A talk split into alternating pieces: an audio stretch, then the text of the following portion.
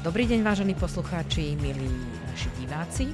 Počúvate podcast Konfederácie odborových zväzov Slovenskej republiky, najväčšej reprezentatívnej organizácie zastupujúcej zamestnancov Slovenskej republike. Moje meno je Martina Nemetová a môjim dnešným hostom je Michal Nemec. Michal, vítam ťa. A Michal je poradcom prezidentky Konfederácie odborových zväzov. A skôr než sa začneme rozprávať o našej dnešnej téme, a ktoró, o, ktorá sa bude dotýkať témy starnutia populácie a tzv. vekového manažmentu. Poviem o Michalovi zo pár základných informácií. Michal pri zakladaní doplnkového dôchodkového poistenia spolupracoval s Konfederáciou odborových zväzov a aj jednotlivými odborovými zväzmi už od roku 1997.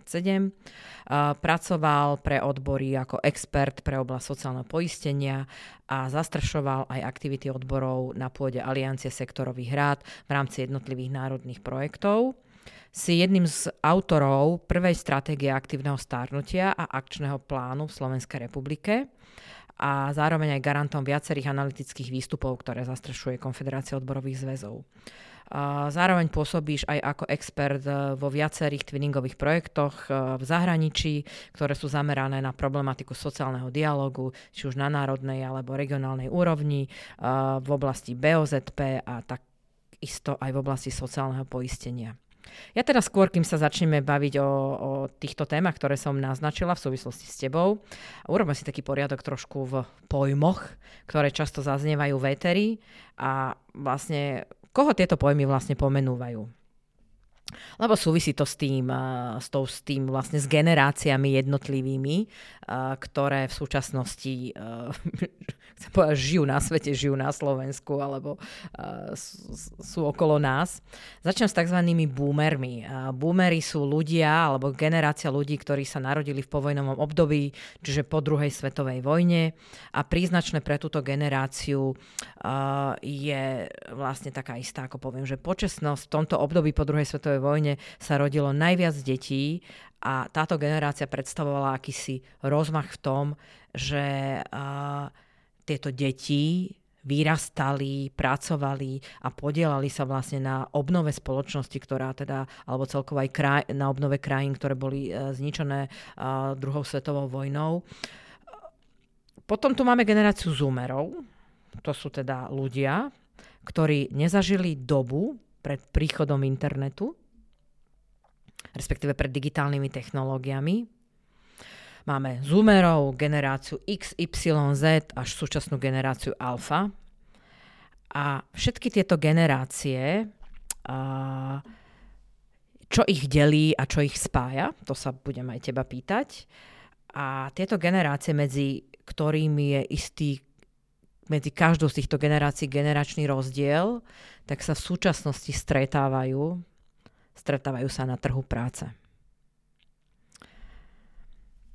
Čo je podstatou starnutia generácie, populácie, ako sa prejavuje a čo teda z tohto starnutie pre spoločnosť vyplýva?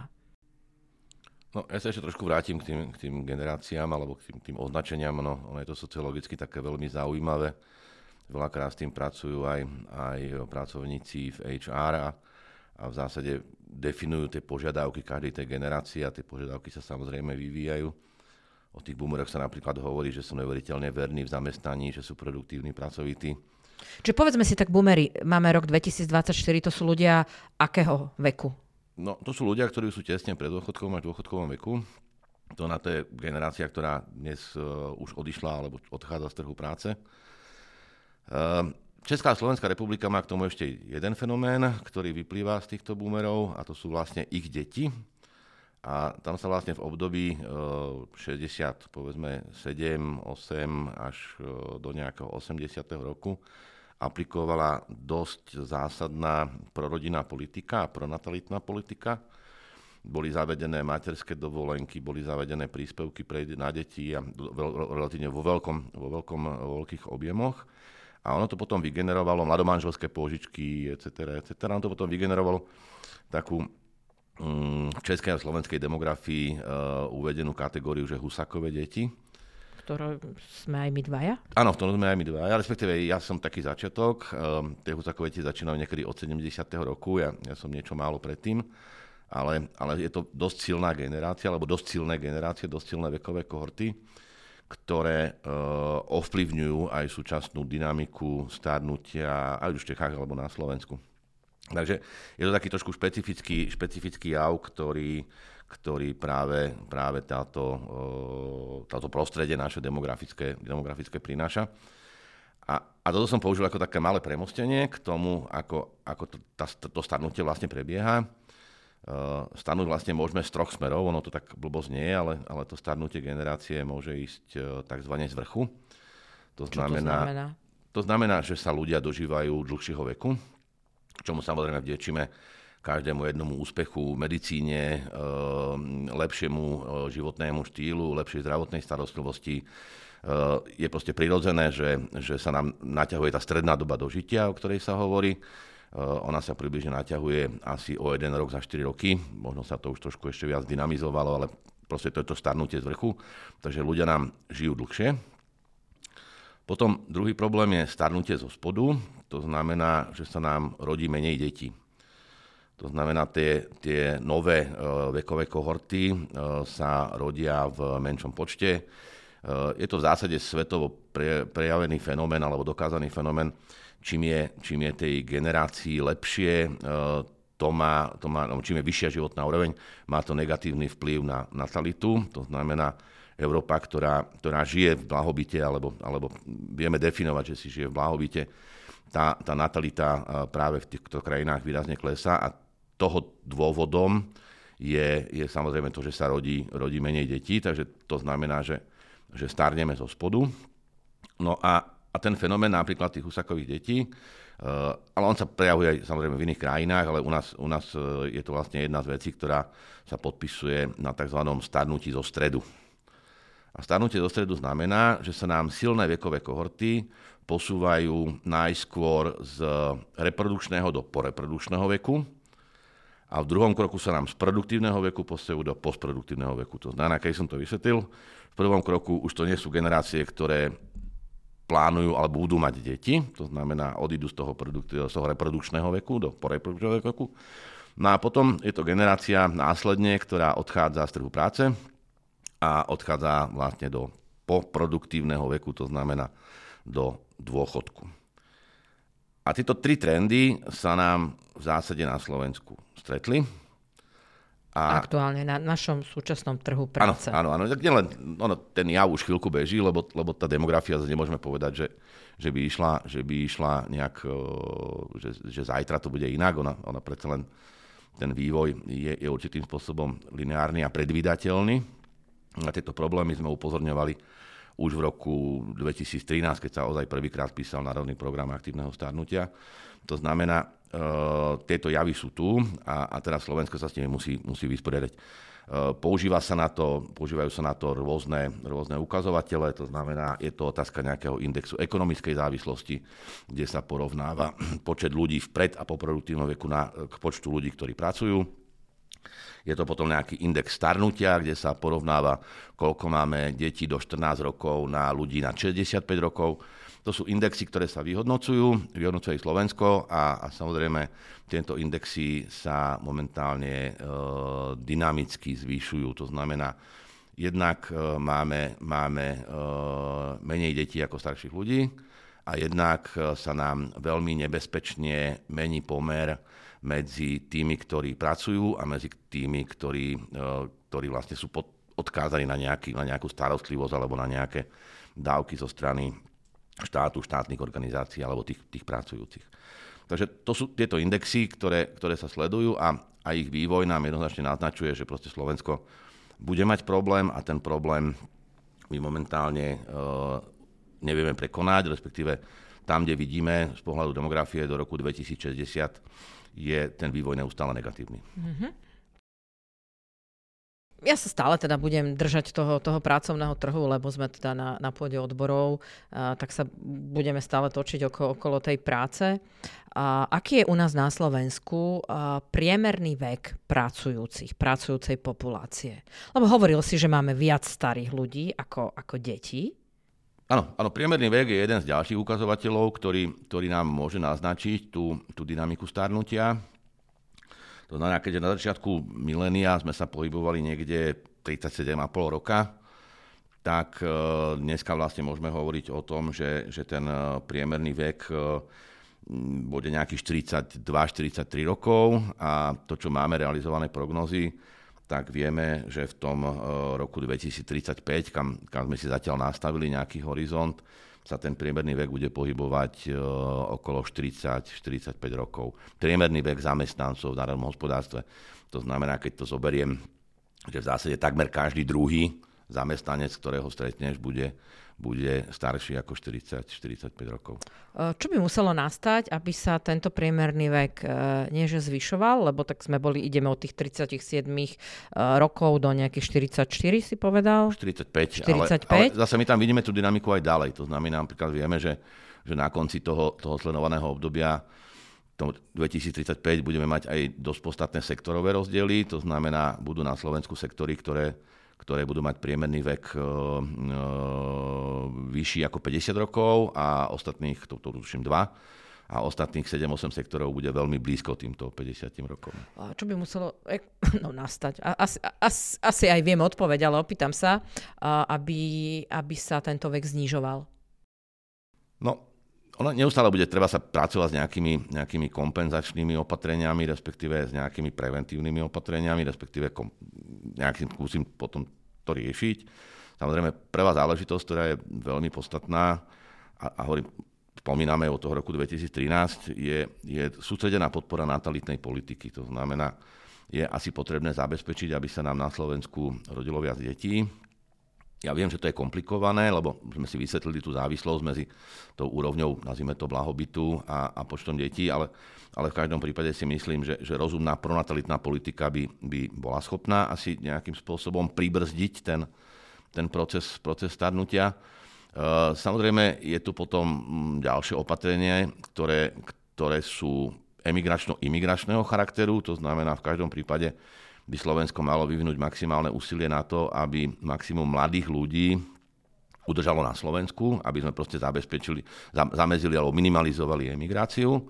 No a v každom prípade asi najrychlejší nástroj, aj keď je politicky mm, nepríjemný, alebo mm, ťažko sa o ňom hovorí, je samozrejme imigrácia. To znamená, Slovensko by potrebovalo injekciu v podobe mladých ľudí v produktívnom veku e, a v reprodukčnom veku. To znamená, ktorí by, ktorí by vedeli, vedeli tieto túto demografickú dieru mierne zaplatať. E, samozrejme, neexistuje jedno univerzálne opatrenie. V každom prípade pri riešení takto zložitých e, celospoločenských problémov e, tých opatrení vždy treba aplikovať niekoľko v nejakej sade a oni by spoločne mohli, mohli pomôcť kompenzovať tento, tento trend alebo pribrzdiť ten trend. My ten trend zjavne nezvrátime. To znamená, nevieme si predstaviť, že by proste na Slovensko došlo, ja neviem, milión mladých ľudí. Hej, to, to, to, asi, to asi nedokážeme.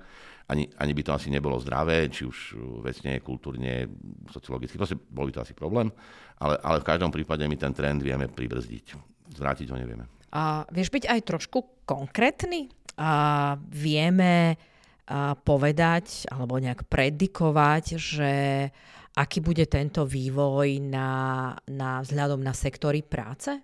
Mm, máme takéto analýzy, už som to jemne naznačoval, že u tých sektorov je tá dynamika, dynamika rozdielná. E, keď budeme pracovať s tou štandardnou metodikou 24 sektorových rád, tak e, vlastne už dneska tam vieme sledovať rozdiely, ktoré sa budú dynamizovať na, tém, na tom konci sledovaného obdobia. E, nám to vychádza, že ten rozdiel medzi najmladším a najstarším sektorom bude, bude viac ako 10 rokov, priemerný vek v priemernom veku.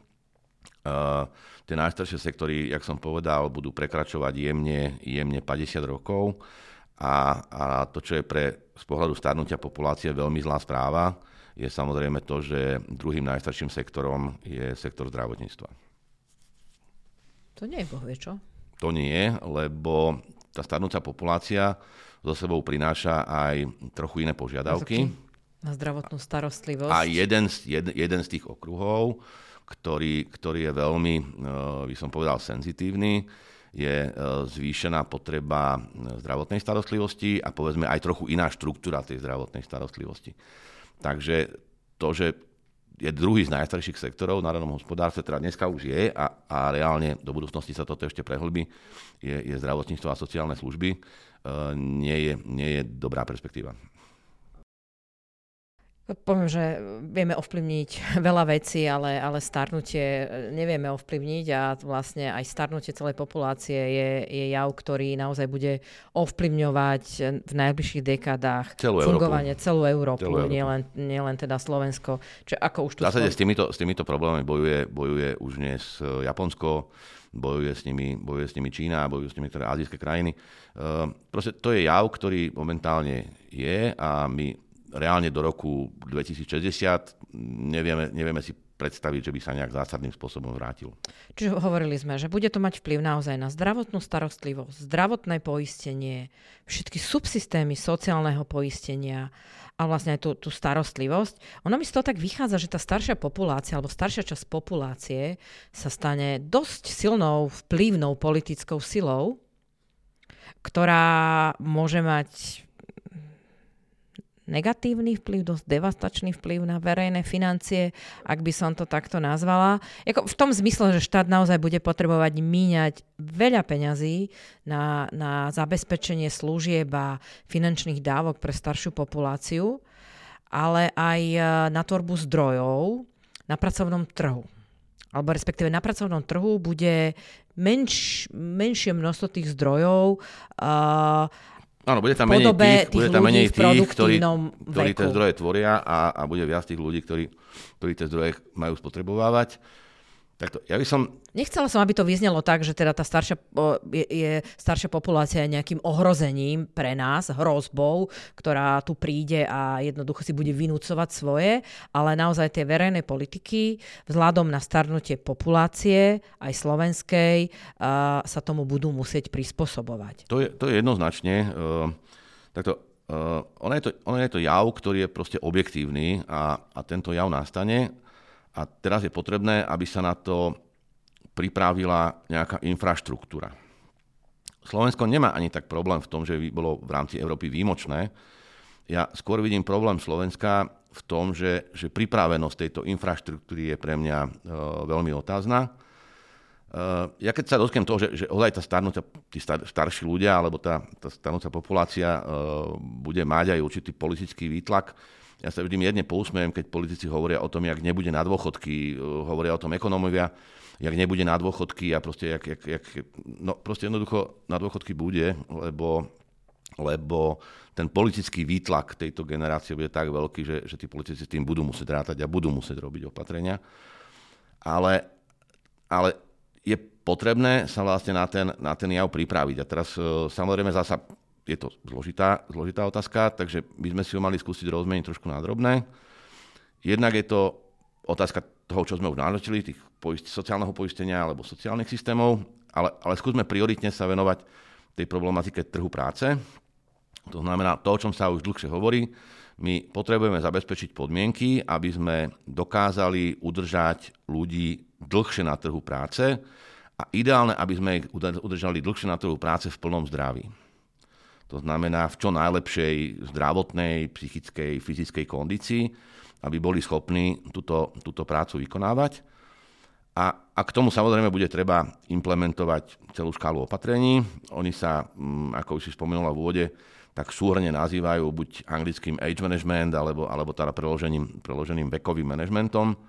To je, to je istá, ako istý súbor, súbor stra, by to stratégia alebo súbor opatrení. Čo si môžeme predstaviť pod, pod týmto pojmom uh, v praxi, že age management? Tak to, ak by som, vekový management. Ak by som to asi, asi mohol čo najlepšie vysvetliť, tak v tom širšom slova zmysle ten age management znamená to, že vytvárajme také podmienky uh, pri výkone práce a z hľadiska pracovného prostredia, ktoré bude heterogénne a bude e, splňať očakávania alebo potreby rôznych vekových kategórií.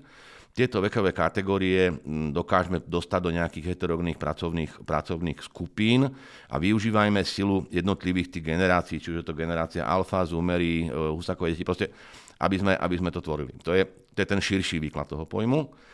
Užší výklad toho pojmu, ktorý, ktorý môžeme používať, je ten, že je to vlastne prispôsobovanie výkonu práce a pracovného prostredia staršej pracovnej sile.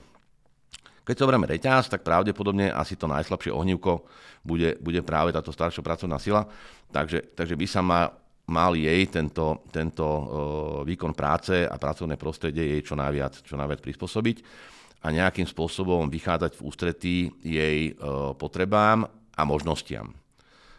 Uh, ten podiel staršej pracovnej sily bude výrazne narastať. Budeme si musieť pravdepodobne zvyknúť na to, že že budú ľudia e, pracovať aj výrazne po 60 na čo na čo sme neboli až tak, až tak zvyknutí.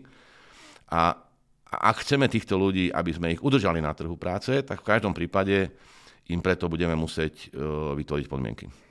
Mm, vedia zamestnávateľia, teda spoločnosti, firmy, ako, ako s týmto vlastne narábať? Určite. Jako ja som presvedčený, že dneska už veľa uh, korporácií uh, o, o tomto veľmi vážne uvažuje, respektíve veľmi, robí aj veľmi vážne kroky. Povedzme uh, si nejaký príklad konkrétny. Ako si to predstaviť, že, že čo je to ten vekový manažment v praxi? Ako napríklad jeden, jeden z reálnych príkladov je ten, že, že posudzujem, aký je vplyv uh, výkonu práce na toho človeka a snažím sa ten výkon práce prispôsobiť jeho veku. To znamená, viem, že e, ľudia od určitého veku e, sú výrazne ohrození, keď vykonávajú napríklad prácu v noci, tak na tú prácu v noci nepostavím, ale viem, že im napríklad už menej záleží na tom, že pracujú cez víkend, tak ich, tak ich pustím pracovať cez víkend. Hej. A, a takýchto opatrení je celá škála. E, či už je to taký, taký jeden krásny príklad, je, je napríklad možnosť tzv. postupného odchodu do dôchodku. To znamená, odchod do dôchodku nie je udalosť, ale je to povedzme ročný, 1,5 ročný proces, kde, kde on je čiastočne financovaný zo zdrojov dôchodkového systému a čiastočne financovaný od zamestnávateľa a toto sa postupne prekláda preklápa a on povedzme ten rok e, odovzdáva svoje, skúsenosti mladšej generácii, chodí do roboty, ja neviem, od 6 do 4 hodín denne, a, a, ale vlastne vydrží nám, keď to zoberieme v, tej, v tom pracovnom procese minimálne o rok dlhšie ako, ako keby bol sa stal úplne pasívnym primateľom z dôchodkového systému. A takýchto príkladov určite, určite môžeme, môžeme nájsť viac. Je to otázka odmeňovania nejakých, eh, nejakých vlastne um, príspevkov z hľadiska životných jubileí a podobne. Uh, ja by som to trochu možno prirovnal k opatreniam, ktoré sa robia v rámci BOZP, kde, kde cieľom vlastne v rámci bezpečnosti ochrany zdravia pri práci je, je chrániť zdravie Eh, zamestnancov a, a v tomto prípade je to vlastne zvýšený dôraz aj na ochranu zdravia týchto zamestnancov s ohľadom na ich vekové obmedzenia.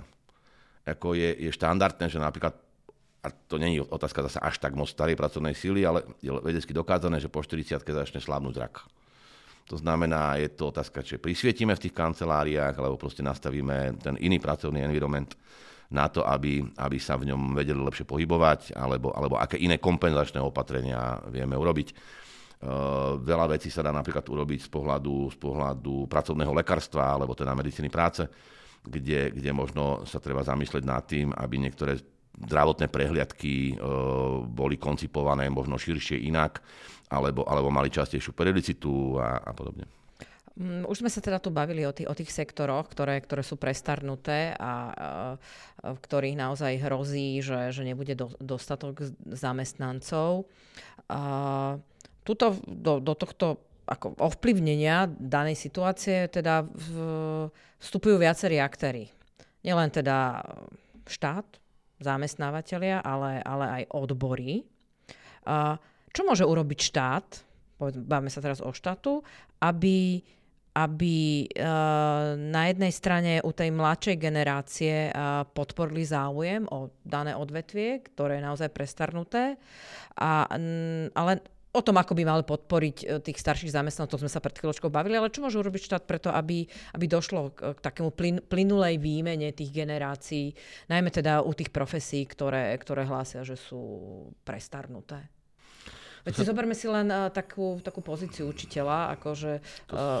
To, to sa dotýkame veľmi tenkého ľadu, ktorý možno presahuje rámec nejakého, nejakého starnutia populácie. Uh, samozrejme, uh, rieši sa to aj na pôde sektorových rád, je to problematika, kde, kde sú veľmi aktívni zamestnávateľia, ktorí, ktorí proste chcú vstupovať alebo vstupujú aktívne už do plánov výkonov stredných odborných škôl, kde, kde vlastne už tá, už tá prvá mm, kvázi taká nejaká také predznamenanie toho, toho profesného výkonu začína. Eh, je to samozrejme otázka toho, že, že vychovávame, vychovávame určité, určité špecializácie, určité profesie, ktoré či už nám do Slovenska odídu, alebo, alebo idú vykonávať iný typ práce, nie ten, na ktorý, ktorý vyštudovali nielen z hľadiska stredného odborného vzdelávania, ale aj z hľadiska vysokoškolského. Takže to by, bolo, to by chcelo asi celý súbor opatrení, ktorý by som povedal, že, že je asi, asi nad rámec uh, toho, tohto dnešného rozprávania. Ja, ja skôr sa vrátim k tej tvojej vete, že, že aj odbory sú hráčom v tejto hre.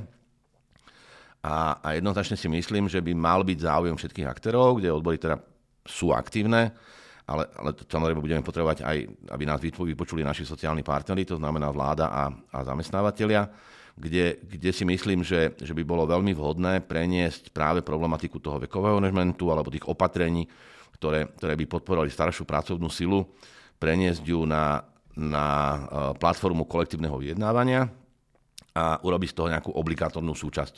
Že proste o tomto budeme, budeme vyjednávať, budeme o tom vyjednávať na národnej úrovni, budeme o tom vyjednávať na, na úrovni podnikov, kolektívnych mluv vyššieho stupňa a, a budeme na tom vyjednávať na úrovni, na úrovni podnikových mluv.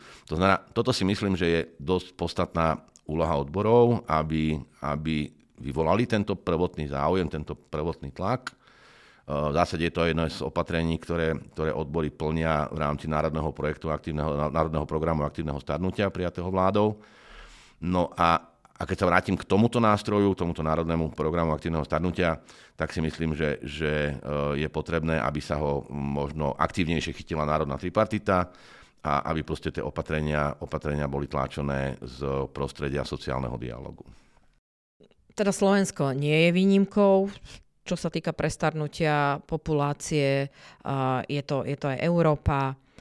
Možno, že taký zásadný problém je v tom, ako budeme mať na toto pripravenú infraštruktúru, napríklad sociálne poistenie, no. dôchodkový systém. Jednoznačne e, tá infraštruktúra sa nedá zhrnúť asi len do, do problematiky sociálneho poistenia, mm, dôchodkového systému. To je taký trošku Nie je to už, teda jediný, áno, áno nechcem to. Uh, určite sa musíme pozrieť na to, jak máme pripravenú uh, už spomínanú zdravotnú starostlivosť a určite sa musíme pozrieť na to, ako máme pripravenú napríklad starostlivosť o ľudí, ktorí sa nebudú o seba schopní postarať sami uh, z dôvodu zlého zdravotného stavu alebo vysokého veku. To znamená, tá in, to slovo infraštruktúra v tomto prípade treba vnímať, vnímať výrazne širšie.